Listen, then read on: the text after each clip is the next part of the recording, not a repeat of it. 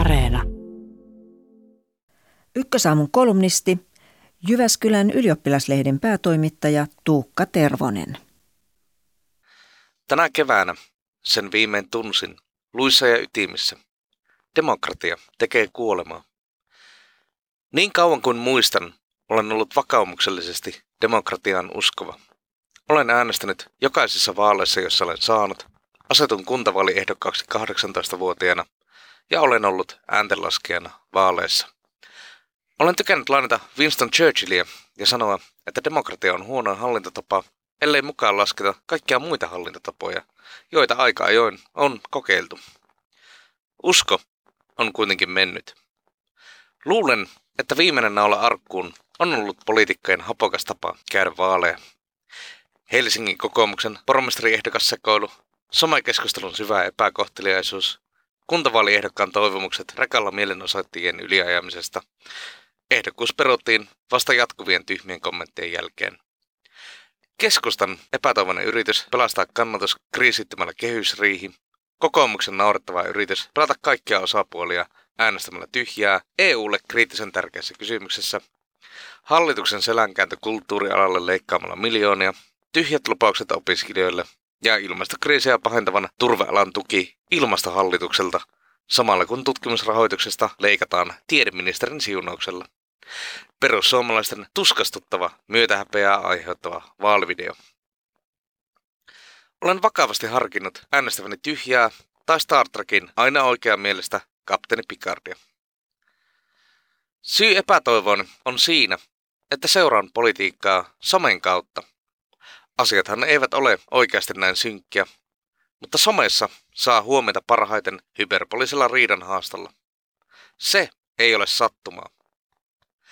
Sosiaalisen median rooli vaaleissa on entisestään korostunut näin korona-aikana ja siksipä onkin huolestuttavaa, että somefirmat hyötyvät valtavasti riidanhaastasta.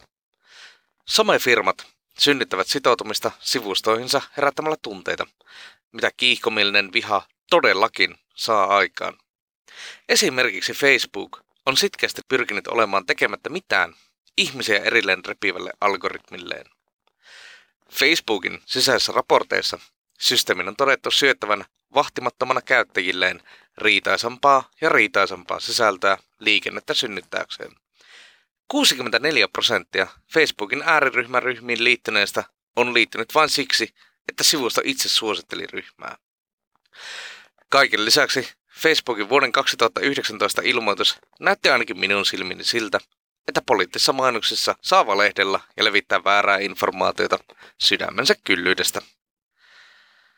Länsimaiden silmissä tilanne eskaloitui varsin vakavasti 6. tammikuuta, kun QAnon salaliittoteoriasta inspiroitunut sekalainen joukko humalaisia mielenosoittajia ja poliittista väkivaltaa suunnittelevia vanna-p-vallankumouksellisia rynnäköi Yhdysvaltain kongressirakennukseen ja valtasi sen. Tästäkin on isolta osin kiittäminen Facebookia ja muita someja, jotka mahdollistavat laiskuudellaan ääriliikkeiden koordinoidun toiminnan. Tämä ei ollut kovin dramaattista verrattuna somen vaikutuksiin kehittyvissä maissa. Facebookilla oli olennainen rooli siinä, miten Myanmarissa vihapuhe levisi valtoimenaan ennen Rohingyain kymmeniä tuhansia uhreja vaatineen kansanmurhan alkua. Facebook lupasi auttaa selvittämään toimijan, mutta estää nyt asian tutkimisen.